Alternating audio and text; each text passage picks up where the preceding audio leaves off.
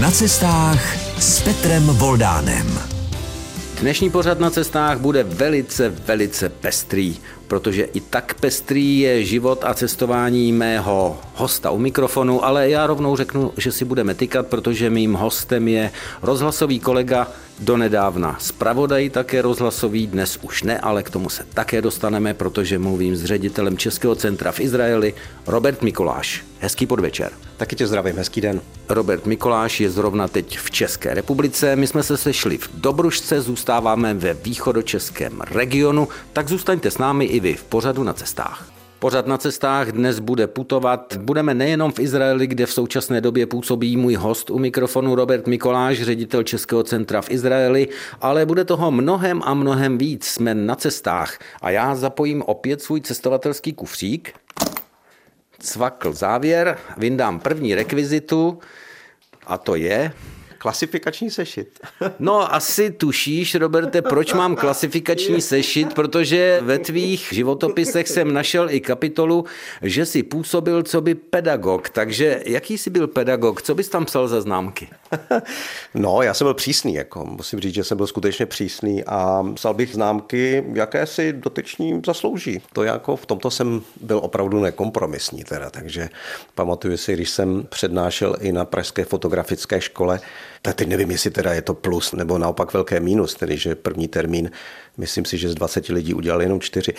Ale to nebylo proto zase, že bych byl přísný, ale spíš, že prostě ty znalosti neměli. No. Ale do dneška to takové profesionální postižení, že když dostanu dopis mailem nebo přes mobil dneska, napsaný už ne na papír, tak prostě někdy koukám, jestli tam není chyba. No. Je to deformace. A jakcí byli pedagogové k tobě, když jsi studoval? Ty jsi studoval vysokou školu v Ústí nad Labem? Ano, tak současný český jazyk, literaturu, měli jsme tam úžasné profesory, třeba profesor Ludvík Kuba, tam si jenom pamatuju, to byl úžasný člověk, který byl hrozně milý, měl nás strašně rád, neřekl nikdy prosté slovo, neřekl ani buďte sticha. On řekl, uveďte svá artikulační ústrojí do stavu naprostého klidu a pokračujeme dále. No a pak nás vyhodil od zkoušky jednou, dvakrát, někoho i třikrát, prostě pokud jste neuměl třeba přechodníky, no tak byl také byl nekompromisní, ale mm, rád na to vzpomínám a byl to, byl to ten kantor, který nás to prostě naučil. Říká Robert Mikoláš, bývalý zpravodaj Českého rozhlasu, ale také pracovník Strahovské knihovny, televize premiéra, středoškolský profesor a v současné době ředitel Českého centra v Izraeli. No ale já už jsem prozradil, že jsme se sešli v Dobrušce, takže znovu do kufříku a vyndám knihu, kterou si pravděpodobně četl a něco ti možná bude i říkat. Akorát se mi nedaří eh, nalistovat tu první stránku, ale já myslím, že podle zažloutlého už je ti to... Tohle jsem tak nerad čet. Alois Jirásek, já se přiznám, to vždycky bylo náročné vždycky se prokousávat. Takový složitý styl, ale FL věk, pochopitelně. Tady koukneme z okýnka. Ano, je to tamhle kousek od nás, asi 100 metrů, ob tři chalupy. No měli bychom asi posluchačům pořadu na cestách říci, jakou cestou si se dostal přes Prahu a Ústí nad Labem sem do východočeského regionu, konkrétně do Dobrušky, do města opředeného historií, spojeného nejenom s FL věkem, ale ona i ta chalupa, ve které si teď povídáme, krásně mi tu hřejí kachlová kamna dozad a máme tady pochopitelně také kávu, ale k tomu se taky dostaneme. Tak jakou cestou na cestách si se dostal až sem? Moje žena, kterou jsem poznal před už více než 20 lety, příští rok to bude 20 let od svatby, tak je vnučkou zpěváka a skladatele kocourkovských učitelů Karla Hrnčíře, který se tady narodil, to je jeho domek, jeho dům, jeho předků. No a moje žena se snaží vlastně v té tradici pokračovat, takže to udržujeme a takhle jsem se sem dostal, no, před už více než 20 lety. A je ti v Dobrušce dobře? Je mi tady krásně, krásně. Já si pamatuju, že když jsem vždycky se vracel z nějakého válečného konfliktu nebo z nějaké katastrofy kdekoliv ve světě, tak jsem si sem prostě jel sám vyčistit hlavu. Bylo to strašně nutné a tady se mi to vždycky povedlo. Opravdu krásné místo. Robert Mikoláš, můj host dnešní u mikrofonu pořadu na cestách, připomněl katastrofy, konflikty. On jich má za sebou spoustu, co by zpravodaj. Když budu jmenovat jenom ty destinace. Kosovo, Makedonie, Irák, Afganistán, Filipíny, Somálsko. Sami slyšíte, že to zrovna nejsou ty výletní destinace, kde máte all inclusive vše a dáváte si jenom oddych a oddáváte se plážím a radovánkám turistů. Ale k tomu se také dostaneme. My zůstaneme ještě chvilinku tady eh, v té chalupě. Já bych si v ní také zvykl, protože tady opravdu dýchá historie. Máš to taky tak, že tě to oslovuje a inspiruje? Úplně, já jsem navíc vystudoval i historii, takže k tomu mám vztah i takhle. Miluju architekturu. Tento dům má určitě aspoň 300 let což je skvělé a opravdu to dýchá, když eh, se to člověk snaží třeba zachovat, rekonstruovat a teď vlastně zjistíte, co najednou je pod tou omítkou nebo tím několika vrstvami, že tam vlastně objevíte skutečně kamenné stěny, které pamatují počátky stavby toho domu, tak to je něco, co vás nejenom uklidňuje, ale inspiruje. A tady se skutečně krásně tvoří. Jako. Tady se musí i krásně snít, protože tady jsou i dobové fotografie, takové ty trošku nažloutlé v dobových rámech. Jsou tady samozřejmě trámy, mnohé samozřejmě po stopách červotoče. Prostě máme to tady příjemné a útulné, jsme na cestách s Robertem Mikolášem, tak zůstaňte s námi i po písničce. S Robertem Mikolášem, ředitelem Českého centra v Izraeli na cestách. Dnes budeme ale nejenom v Izraeli, protože my si sice povídáme v Dobrušce, ale my se musíme vrátit do spravodajských let Roberta Mikoláše, který působil i jako spravodaj pro Čínu a jihovýchodní Asii a pak také samozřejmě objížděl, jak už jsme naznačili, ony konfliktní destinace, jako je Kosovo, Makedonie, Irák, Afganistán. Let, kde jsme se protínali, máme podobné vzpomínky. Já musím přiznat, že dostat tohoto hosta, ulovit Roberta, na to bývá hon, když on teď přijede na pár dnů v podstatě ze svého pracovního místa z Českého centra v Izraeli, takže se mi to podařilo.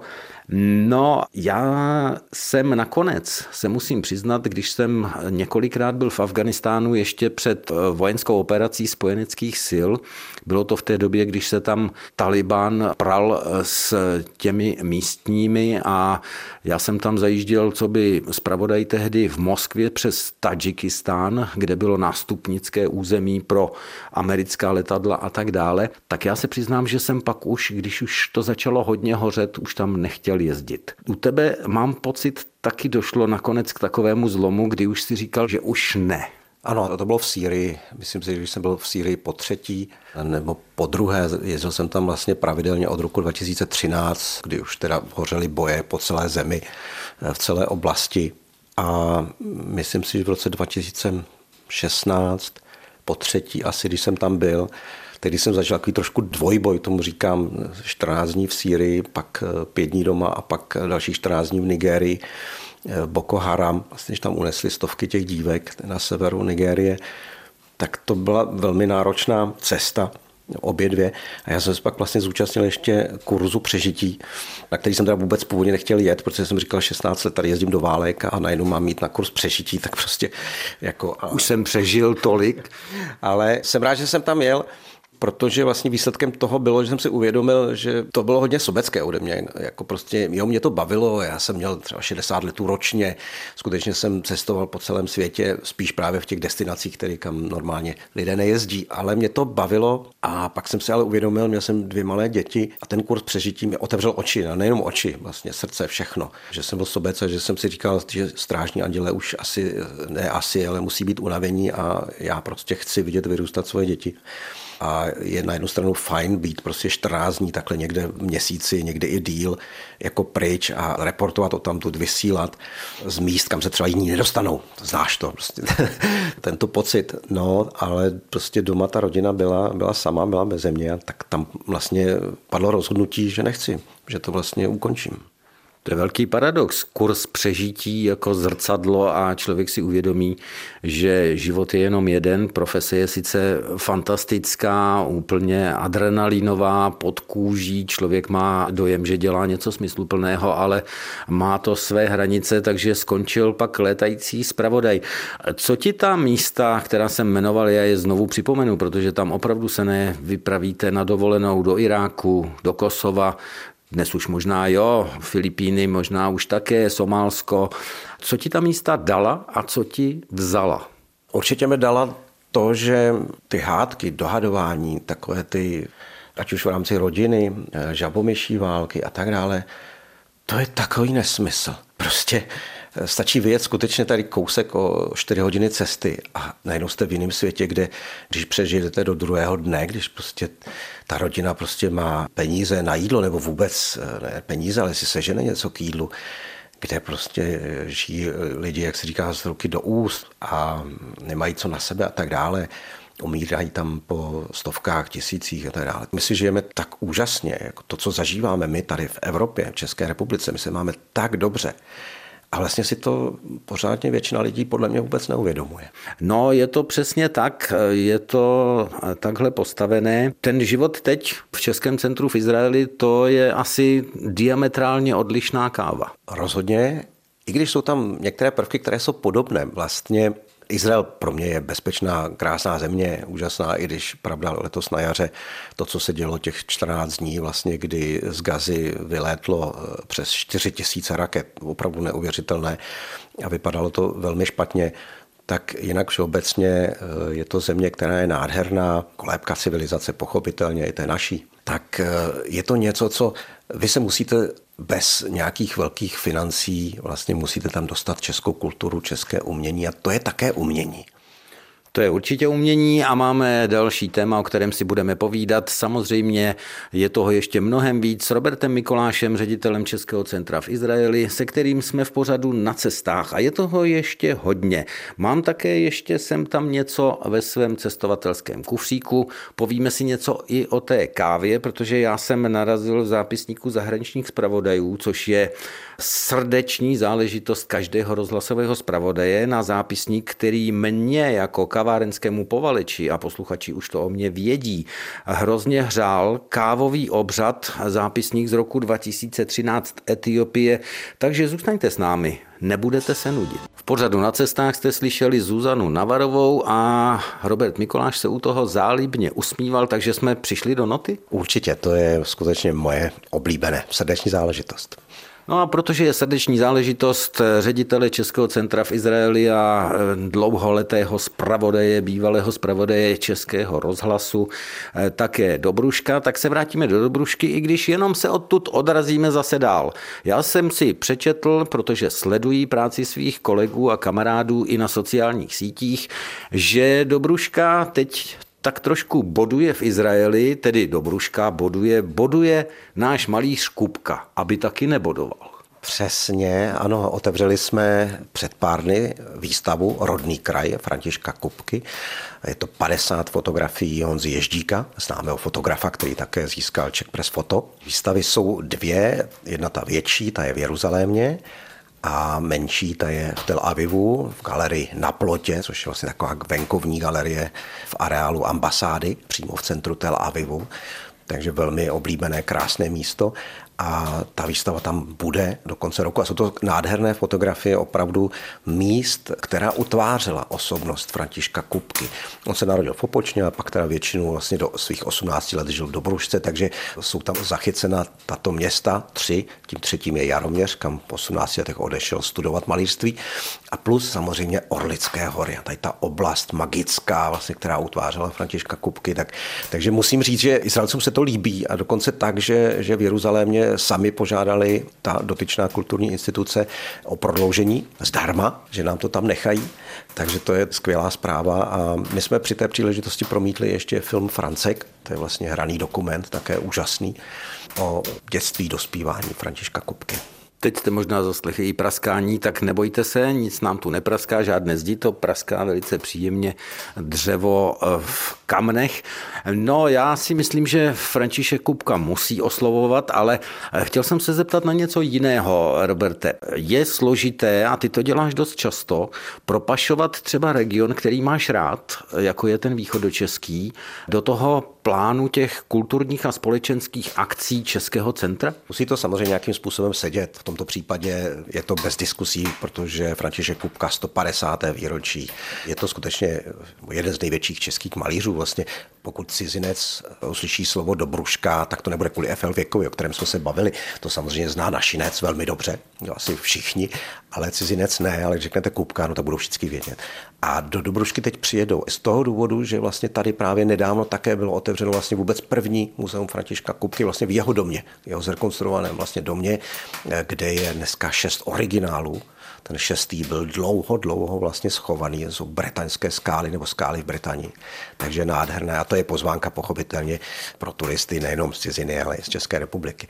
Ale toto místo je, je krásné, je tady spousta památek v samotné Dobrušce. Máte vilu od Kotěry, máte tady vlastně židovskou synagogu opravenou, je tam mikve, e, je tady židovský hřbitov a tak dále, a tak dále, mohl bych pokračovat. Máte tady třeba i v depozitářích spoustu obrazů od Věry Čínské, trošku zapomínané naší malířky světového věhlasu, která své eh, umění rozvíjela v Paříži ve velmi dobré společnosti, ale to by byla jiná nota. No tak co se ještě podařilo z regionu eh, ukázat Izraelcům? My připravujeme spíš vlastně kvůli covidu, jsme museli odložit vlastně židovské památky východních Čech, tam to bylo ve spolupráci s eh, Královéhradeckým a Pardubickým krajem. Připravujeme na předsednictví vlastně zájezd divadla Drak z Hradce Králové, takže z toho regionu skutečně je co nabídnout, jsou tady barokní loutky a tak dále. Musí také člověk být trošku při zemi, protože přeci jenom eh, ty možnosti eh, finanční, logistické a tak dále jsou omezenější, ale snažíme se. Snažíte se dost. Tady padlo barokní. Já vím, že ty jsi obdivovatel barokní trubky a barokní hudby. To znamená, že nemáš asi daleko ke Kuksu ani třeba k Broumovu. No naopak, to je prostě baroko, všeobecně baroko. Ať už co se týče literatury, filozofie, architektury, pak především. A tomu ještě když v těchto nádherných stavbách zní, jak si zmiňoval, barokní trubka, no tak to je, to je nádhera.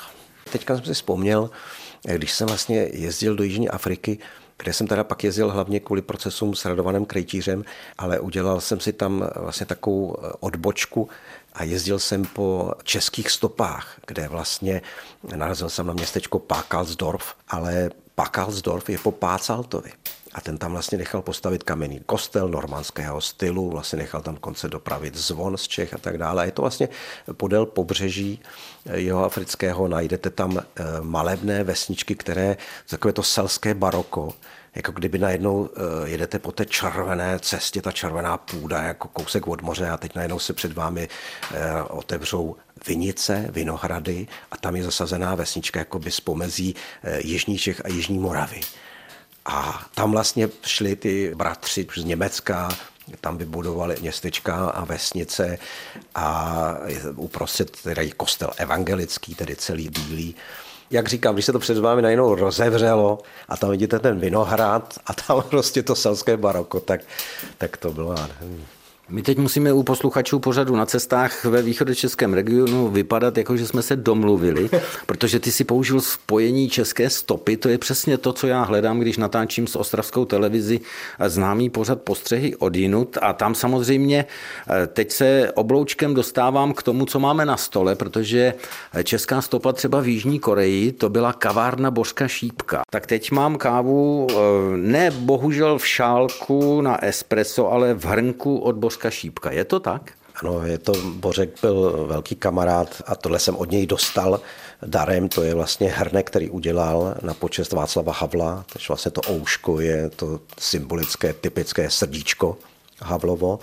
A my jsme se takhle vyměňovali. On, Bořek, sbíral uh, slepice keramické ve všech možných podobách, takže když jsem jel na zemětřesení do Indie, do Gujarátu, tak jsem tam pak narazil na nádhernou prostě takovou misku, tak jsem ji přivez a, a prostě z těch cest eh, z různých míst, Nigérie, nebo teď už nevím, z Mali a tak dále, takže takhle jsme se obdarovávali a tenhle hrníček to si opravdu velmi vážíme. Já si vážím toho, že v něm mám teď kávu.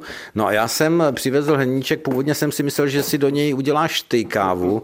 To je eh, hrneček z bambusu a je také z Ázie, kde eh, ty jsi byl velmi často. A já se tímhletím můstkem přes ten bambusový hrneček, což je také zvláštnost, eh, chci dostat k něčemu jinému, protože samozřejmě tím, že jsi byl i několik let zpravodajem pro Čínu a pro azijský region to bylo v roce 2002 až 3 a potom 2006 až 11, dost dlouhá doba, tak tam s tebou byla i rodina. A já se budu po písničce ptát, jak se dětem vyrůstalo třeba v Hongkongu, protože si dovedu představit, že to musela být pestrá směsice spolužáků, tak jako ostatně u mých dětí v Londýně. Jste správně, jste na cestách nejenom s naším pořadem, ale i s mým hostem u mikrofonu s Robertem Mikolášem, bývalým zpravodajem Českého rozhlasu, dnes ředitelem Českého centra v Izraeli. A my si o světě povídáme v Dobrušce. Proč, to už jsme vysvětlili, ale teď zpátky to, co jsem již nakousl před písničkou, a zpátky do světa, konkrétně do toho Hongkongu. Tak jak to bylo s těmi spolužáky? Můj syn, který tam vyrůstal vlastně od narození, tak šel do školky, byl mu rok a půl, tam vlastně to bylo možné do dvou let vlastně s rodiči, teda s maminkou, třikrát týdně a od dvou let už chodil normálně pravidelně. Takže do svých pěti let, kdy jsme končili, kdy jsme museli skončit, protože jsem od 1. ledna 2011 dostal zákaz vstupu na území Čínské lidové republiky, takže zpravodaj pro Čínu, který nesmí do Číny, je na jednu věc. Nicméně bylo to úžasné pro mě, ale hlavně pro to dítě, pro obě děti.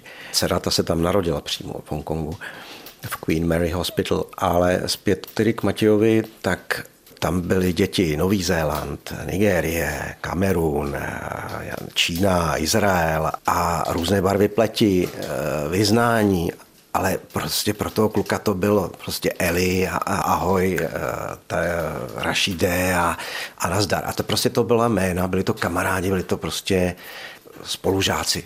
A to je, myslím si, že tohle je prostě k nezaplacení pro ty děti, že vyrůstají v takovém prostředí. A já myslím, že ty víš velmi dobře, o čem mluvím. Jako tohle to si myslím, že, že je vážně k nezaplacení. To už opakuju. Není Matějovi, tak jako to znám já, eh, od té doby svět tak trošku malý a bez hranic? Bez hranic určitě. A on je schopný se domluvit skutečně s každým. Jo? Což teď je obrovská výhoda zase v Izraeli. Co konkrétně dělá zpravodaj, když je v takové destinaci a zatouží po domově. Jsou někteří, kteří schánějí, jestli tam někde není něco podobné českému chlebu a podobně. Já jsem to většinou tak neměl, protože vždycky jsem si rád zvykal na ten místní. To je pochopitelné. Pokud člověk je v nějaké destinaci, tak se snaží ochutnat, vychutnat to prostředí typické, včetně tedy kuchyně, eh, azijská kuchyně, no tak to je to můžu začít v Japonsku a jet přes všechny ty čtyři čínské a větnamská, tam mě teda moc chutnala opravdu.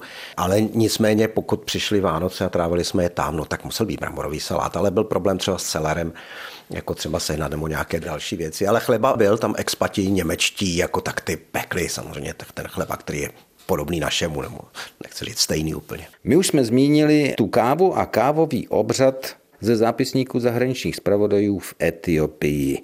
Chutnala ti tam káva? No velice, já miluju kafe, což shodou okolností paradox, než jsem se odstěhoval vlastně v tom roce 2002 na Tajvan, což si zmiňoval jako vlastně první post ve východní Asii, tak jsem miloval čaj. A já jsem denně čaj. A teďka Tajvan, ten, skutečně ten zelený, že to je nejlepší na světě. A teď to tam prostě bylo všude, na každém trhu. A já jsem tam najednou začal pít kafe. Takže kafe miluju a kamkoliv přijedu, zmínil si Etiopii, nádherný obřad prostě v těch baňkách kameninových na ohni, na otevřeném, a to je na dlouho, nebo třeba eh, káva, horská káva vlastně ve Rwandě a tak dále. Takže všade opravdu si dávám kávu, no a v Izraeli s kardamonem, no tak to prostě mě chutná, to mám rád. To jsem se chtěl zeptat, protože vážení posluchači, když se sejdou u mikrofonu dva kavanejští povaleči eh, se zkušeností ze zahraničí, tak samozřejmě u kávy eh, se protnou, to je samozřejmě zřejmé. Mě třeba fascinovaly kávové plantáže ve Větnamu a podobně. Když mluvíš o tom čaji, ty říkáš, že nejlepší byl tam, kde si říkal, mě tvrdili v Sečuánu, že tam je nejlepší čaj. Oni všichni tvrdí, že nejlepší je tam čaj. Gruzíni také mají, že čaj je nejlepší. Existuje na to takové moudro, že každá liška si chválí svůj ocas jako ten nejlepší. Čím by si se pochválil, co by ředitel Českého centra v Izraeli, které osobnosti české kultury a společenského života si už Izraelcům dokázal se svým týmem samozřejmě. Je to týmová práce, není to otázka jednoho člověka, ale co už se ti podařilo? Tak chválu nechám na jiných, ale na co já jsem pišný, nebo z čeho mám opravdu radost, je, že se nám tam podařilo hned třeba na začátku eh, Milan Svoboda kvartet. Stejně tak eh, jsem tam vlastně chtěl rozjet romský festival, účastnil jenom první ročník, pak přišel covid. Jak uvidíme, jestli v tom budeme pokračovat, eh, dostal jsem do toho několik zemí a, a za Českou republiku, tak tam byli Fečovci, Honza Fečo, Pepa Fečo, taky známí jazzmeni, úžasní lidé. Třeba Český filmový festival, každé léto Iva Jančurová tam byla s teroristkou, když ten film tam vysílali pod jiným názvem, Lady Shotgun, teroristka se tam úplně nehodil. Alois Švehlík byl tam osobně eh, s nádherným filmem Na střeše, prostě famózní herecký výkon, ale i režie. Celý rok 2020, covidový rok, vlastně od února do prosince eh, nemohli jsme přivést žádné živé umělce, všechno bylo online. A já jsem si říkal, tak to prostě riskneme a 1. prosince jsme v Bauhaus centru otevřeli velkou výstavu o architektuře, o Adolfu Losovi, o jeho plzeňských interiérech a skutečně jsme byli jediné centrum, které tam něco živě udělali. Takže na to jsem pišný. Já sáhnu zase do kufříku. Už toho tu moc nezbývá, protože i náš čas se krátí, takže tady mám třeba úžasnou knížku, kterou možná znáš taky, možná ne. Je to samozřejmě Miroslav Šašek, to je Izrael ty pozvy naše posluchače, kdyby se vypravili do Izraele, na co by neměli zapomenout? Já ti to zúžím na tři místa. Říkáš tři. Ako, nádherné starobylé město na břehu středozemního moře. Poušť, Negevská poušť, kráter Mitzperamon, určitě. A já bych ještě čtvrté Golany. Ale je to hodně. A potom ještě páté, šesté, já vím, že by toho byla spousta. Tak teď to obrátíme. Mám tady ještě takovou spíš vystřihovánku, ono je to asi Pexeso, vlajky celého světa. Kdybychom zaškrtávali vlajky, kde si všude byl, to by bylo dost jednoduché. Našel bys tady vlajku, ale teď nehledej, jenom mi řekni, kde jsi nebyla, kam by si se chtěl podívat? Já bych se chtěl podívat do Butánu a do Antarktidy. To je trošku od sebe. ano, hodně, ale já mám rád oblasti, řekněme, z, z, jako sever, třeba sever Evropy. Eh, nedávno jsme projeli eh, Island se synem a já to prostě mám rád, eh, mám rád, takže a Antarktida mě, mě prostě hrozně láká, lákala, ale to třeba možná v příštím životě nějakém, ale Bután. Bután bych chtěl hrozně, hrozně navštívit, ať už to se týče přírody, architektury a hlavně očištění sebe sama. Skoro jsme na konci. Skoro jsme na konci s Robertem Mikolášem, mým hostem v pořadu na cestách. Budeme končit, už jenom dvakrát sáhnu do kufříku. Každý z mých hostů eh, tu má nějaké překvapení, takže pro tebe to je mikrofon, sice ne profesionální, no a potom země koule, kterou si projezdil a objezdil různě v malé podobě malý míček, tak to jsou dva drobné dárky z pořadu na cestách. Byli jsme na cestách, bylo to, myslím si, velice zajímavé, tak hodně štěstí při cestě zpátky do Izraele, hodně zajímavých hostů a osobností i výstav a zajímavých témat ještě, abyste představili Izraelcům o České republice a někdy zase doma, třeba v Dobrušce, naslyšenou. Moc děkuji za pozvání, naslyšenou. No a s vámi, vážení posluchači, zase za 14 dnů se těší Petr Voldán.